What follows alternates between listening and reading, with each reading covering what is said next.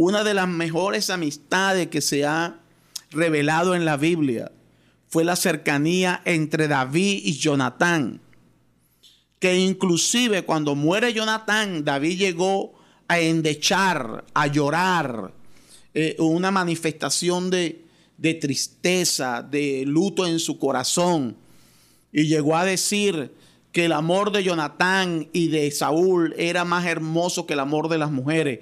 Y algunas personas con mente sucia, mente eh, enferma, llegaron a decir es que David y Jonatán tenían cercanía fuera de la amistad normal que uno conoce. Esas son la gente que tiene la mente sucia, mentes enfermas. Esto es Principios de Dios, el podcast, con el apóstol Amir Alcoba. Principios de Dios, el podcast. No, lo que estaba diciendo David, que su compañerismo, su amor por David fue tal que inclusive le avisó cuando su papá quería matarlo, para que huyera. Y David hizo un pacto con él y le dijo, mira, Jonatán, porque Jonatán sabía que el próximo rey de Israel iba a ser David. Y ellos hicieron un pacto y David le dijo, yo voy a respaldar tu familia inclusive después que tú estés muerto. Y así lo hizo con Mefiboset, recordando el pacto que hizo David con Jonatán. Así que si tú tienes un amigo muerto, un amigo que se fue del país, apoya a su familia en Venezuela. Apoya a esos hijos que quedaron huérfanos de tu amigo o de tu amiga. No necesariamente que el padre o la madre haya muerto. Puede ser que el padre o la madre les abandonó. Y ese abandono trae tristeza, neutraliza. Pero el amigo verdadero ama en todo tiempo. Ama en todo tiempo. Ámale los hijos de tu amigo. Respeta a la esposa de tu amigo. Respeta al esposo de tu amiga. No seas bichito, no seas bichita. Que te metes en la casa de tu amiga para quitarle el marido. Que te metes en la casa de tu amigo para quitarle la mujer. No seas malandro. El amigo tiene que ser fiel. Y aunque le guste la mujer, tiene que aislarse de eso. Aunque le guste el hombre, tiene que aislarse de eso. Tiene que aprender a decir no a la tentación. Las tentaciones no se enfrentan. Las tentaciones se les huye. Aunque ese hombre o esa mujer te busque, tú eres amigo de su pareja. Esa persona para ti es caca, delicado, está apartado. Eso fue lo que hizo Potifar con José.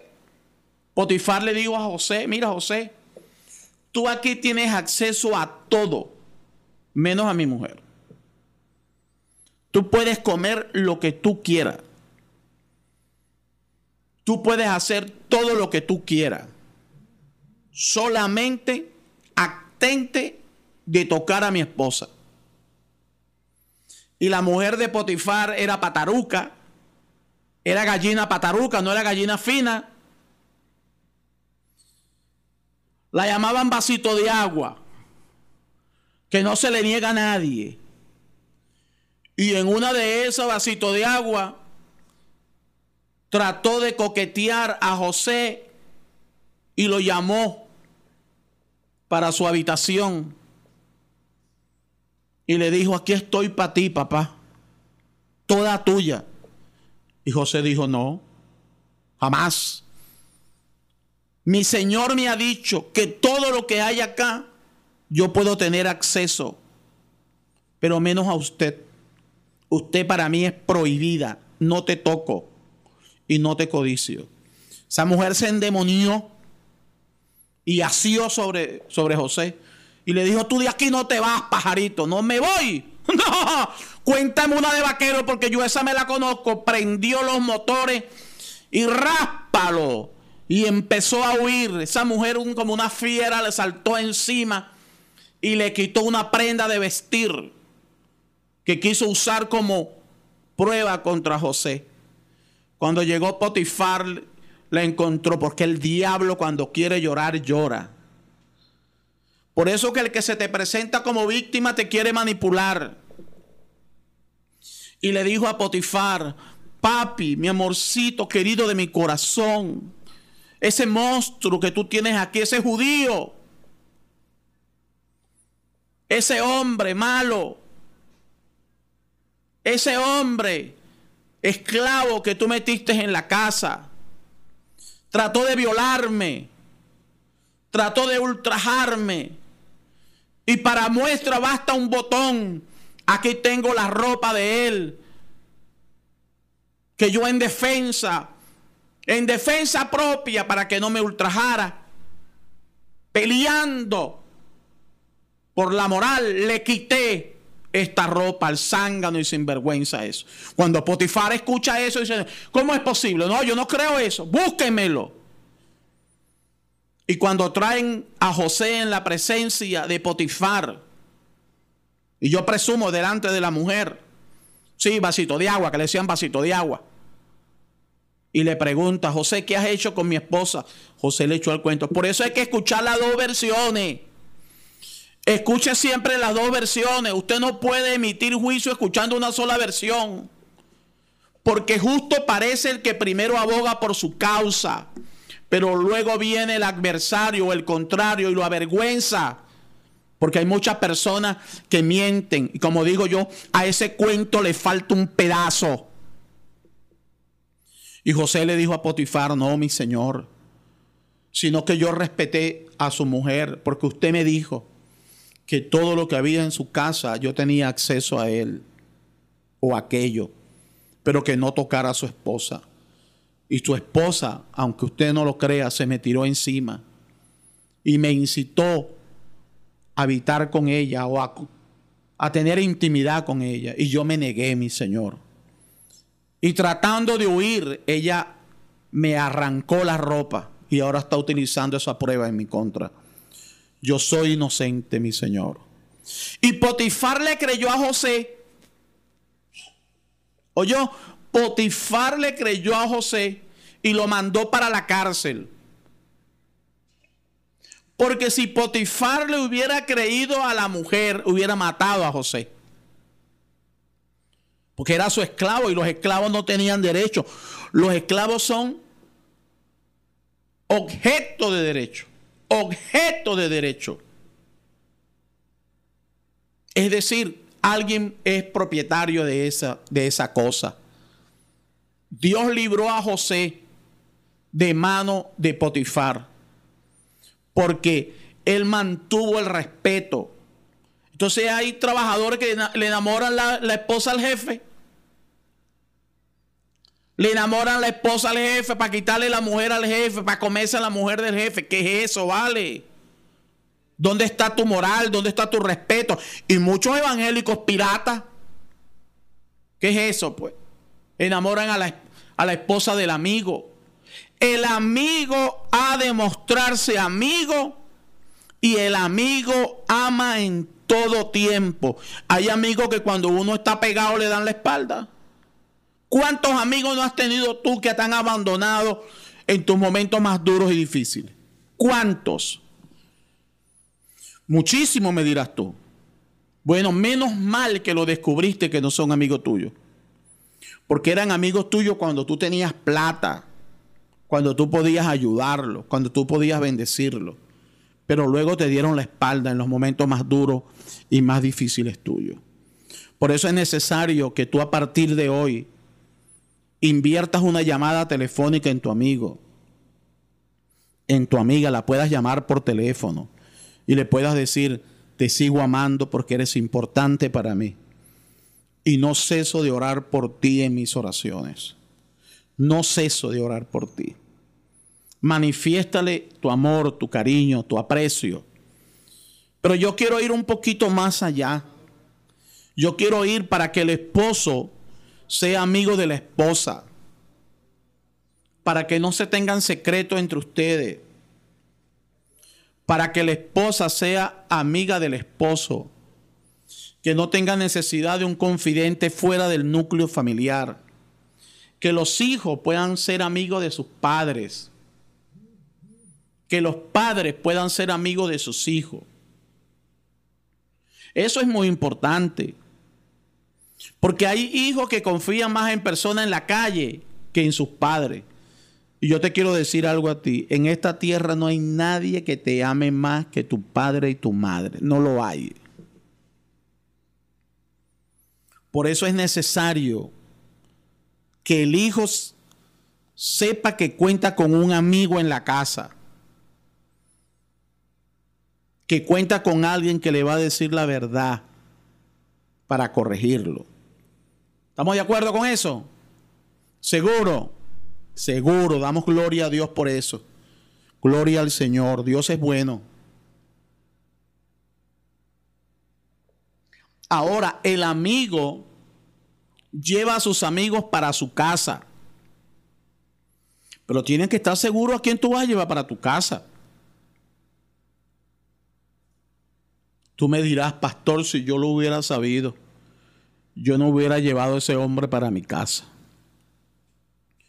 Yo no hubiera llevado a esa mujer para mi casa, pastor. Si yo lo hubiera sabido, pastor, bueno, ahí es donde falta el discernimiento. Velar por esta situación. Yo quiero ir ahora a otro nivel. Vamos ahora al nivel espiritual. Para ello quiero motivarte a que busques la Biblia en el libro de Génesis capítulo 5, versículo 24. Génesis capítulo 5, versículo 24. Aquí habla de una experiencia de un hombre llamado Enos. Este hombre llamado Enos era amigo de Dios, capítulo 5, versículo 24. Estoy hablando de que los amigos se llevan a la casa. Caminó pues Enot con Dios y desapareció porque le llevó Dios el amigo de Dios. Ahora hazte amigo de Dios. Ve a otro nivel. Acércate a Dios en oración. Acércate a Dios mediante la lectura de la palabra. Acércate a Dios mediante un corazón sincero, mediante un corazón perdonador, un corazón misericordioso. Acércate a Dios en oración de madrugada, en todo el día meditando en su palabra, meditando en su amor, y susurrándole al oído lo mucho que tú le amas. Palabras más, palabras menos. Tú eres el amor de mi vida, Señor. Estoy enamorado de ti. Gracias por salvar mi alma. Gracias por bendecirme. Gracias por morir por mí, Jesucristo. Gracias por proveerme el alimento diario. Gracias por el aire que respiro por el agua que refresca mi sed. Gracias por mi familia. Gracias por mi trabajo. Gracias por mi casa. Gracias por los bienes que me has dado. Gracias por mi vida. Gracias por mi alma. Gracias por mi familia. Cuando tú empiezas a tener ese contacto con Dios de manera sistemática, de manera continua, diariamente, y al día muchas veces, que tu pensamiento siempre está en Cristo, tú te acercas a Él. Ese había sido el anhelo de mi corazón por muchos años. Yo quería ser amigo de Dios por muchos años, pero el Señor no me hablaba sobre la amistad que yo anhelaba tener con Él. Pasaron, yo calculo, como 20 años, como 20 años. Y un día tengo una revelación hermosa. Que había un abanico, era como un abanico de fotos. Y en cada espacio del abanico había una foto de diversas personas que yo no lo conozco. Y cuando abre el abanico, en ese abanico estaba mi foto. Y él tomó mi mano y mi dedo y señaló mi foto y me dijo, amigo. Aleluya. ¡Uh! Dios me llamó su amigo. Dios había respondido a mi oración por más de 20 años. Yo quería ser amigo de Dios, por eso yo le digo al Señor, Señor, tú eres mi compañero de camino, tú eres mi amigo, tú eres lo más hermoso en mi vida, tú eres el amor de mi corazón. Te amo, Señor, estoy enamorado de ti porque tú eres bueno y para siempre es tu misericordia. El Señor quiere ser tu amigo.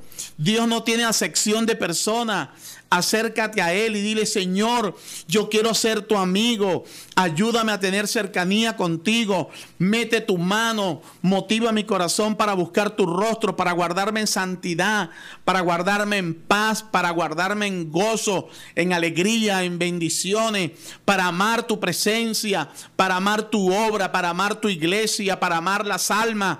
Es la manera de hacerse amigo de Dios, amando su obra, amándolo a Él, amando el ministerio del Evangelio de Jesucristo, amando al débil, amando al pobre, respaldando al necesitado. El que al pobre da, Jehová presta, y el bien que ha hecho Jehová Dios se lo volverá a pagar. Cuando tú te acercas a Dios, eh, puedes cantar esa canción de Jaime Murrell. Ya soy cantante también, ya soy cantante también. Claro, Wilfran, José Carlos, Jean Paolo me tienen tosicoseado, ahora creo que soy artista. Ayúdame a mirar con tus ojos. Yo quiero sentir con tu corazón. Aleluya. Bendito Dios, cuando tú te haces amigo de Dios, ves con los ojos de Dios. Cuando te haces amigo de Dios, siente con el corazón de Dios. Dios ve por tus ojos, siente con tu corazón también, por la cercanía estrecha. Por eso Jesús un día orando le dijo, Padre, yo te ruego que mis discípulos sean uno como tú y yo somos uno. Aleluya. Hazte uno con Dios. Hazte amigo, hazte amigo íntimo con Dios. Hazte amigo íntimo con Dios. Hazte amigo íntimo con Dios. Hazte amigo íntimo con Dios, porque Dios es bueno. Dios anda buscando verdaderos adoradores. Los verdaderos adoradores son los amigos de Dios. Los verdaderos adoradores son los amigos de Dios. Hazte amigo de Dios. Dios anda buscando verdaderos adoradores que le adoren en espíritu y en verdad. Evangelio según San Juan capítulo 4. Aleluya. Hazte amigo de Dios. Hazte amigo de Dios.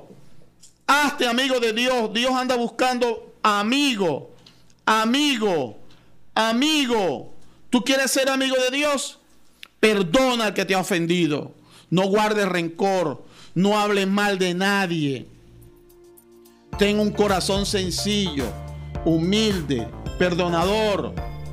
¿Estamos de acuerdo? Perdonador. Perdonador.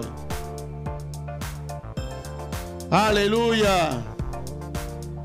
Dios es espíritu y los que le adoran en espíritu y en verdad es necesario que adoren. Mas la hora viene y ahora es cuando los verdaderos adoradores adorarán al Padre en espíritu y en verdad. Porque también el Padre, tales adoradores, busca que le adoren. Juan capítulo 4, versículo 23 y versículo 24. Esos verdaderos adoradores son los amigos de Dios. Son los amigos de Dios. Hazte amigo de Dios y todo lo que viene a tu vida te va a ayudar para bien. No le vas a tener temor al mañana, no vas a tener miedo a la pandemia, no le vas a tener miedo al diablo, no le vas a tener miedo al futuro, porque tú estás seguro en Dios, porque tu amigo no te va a fallar y eres amigo del Dios fiel, del único Dios verdadero, justo, juez verdadero, el eterno, el que era, el que ha de venir, el que es. Ese Dios bueno es tu amigo. Pero es necesario que tú te acerques a Él confiadamente de que Él está contigo para ayudar. No pierda la confianza. Dios es digno de confianza.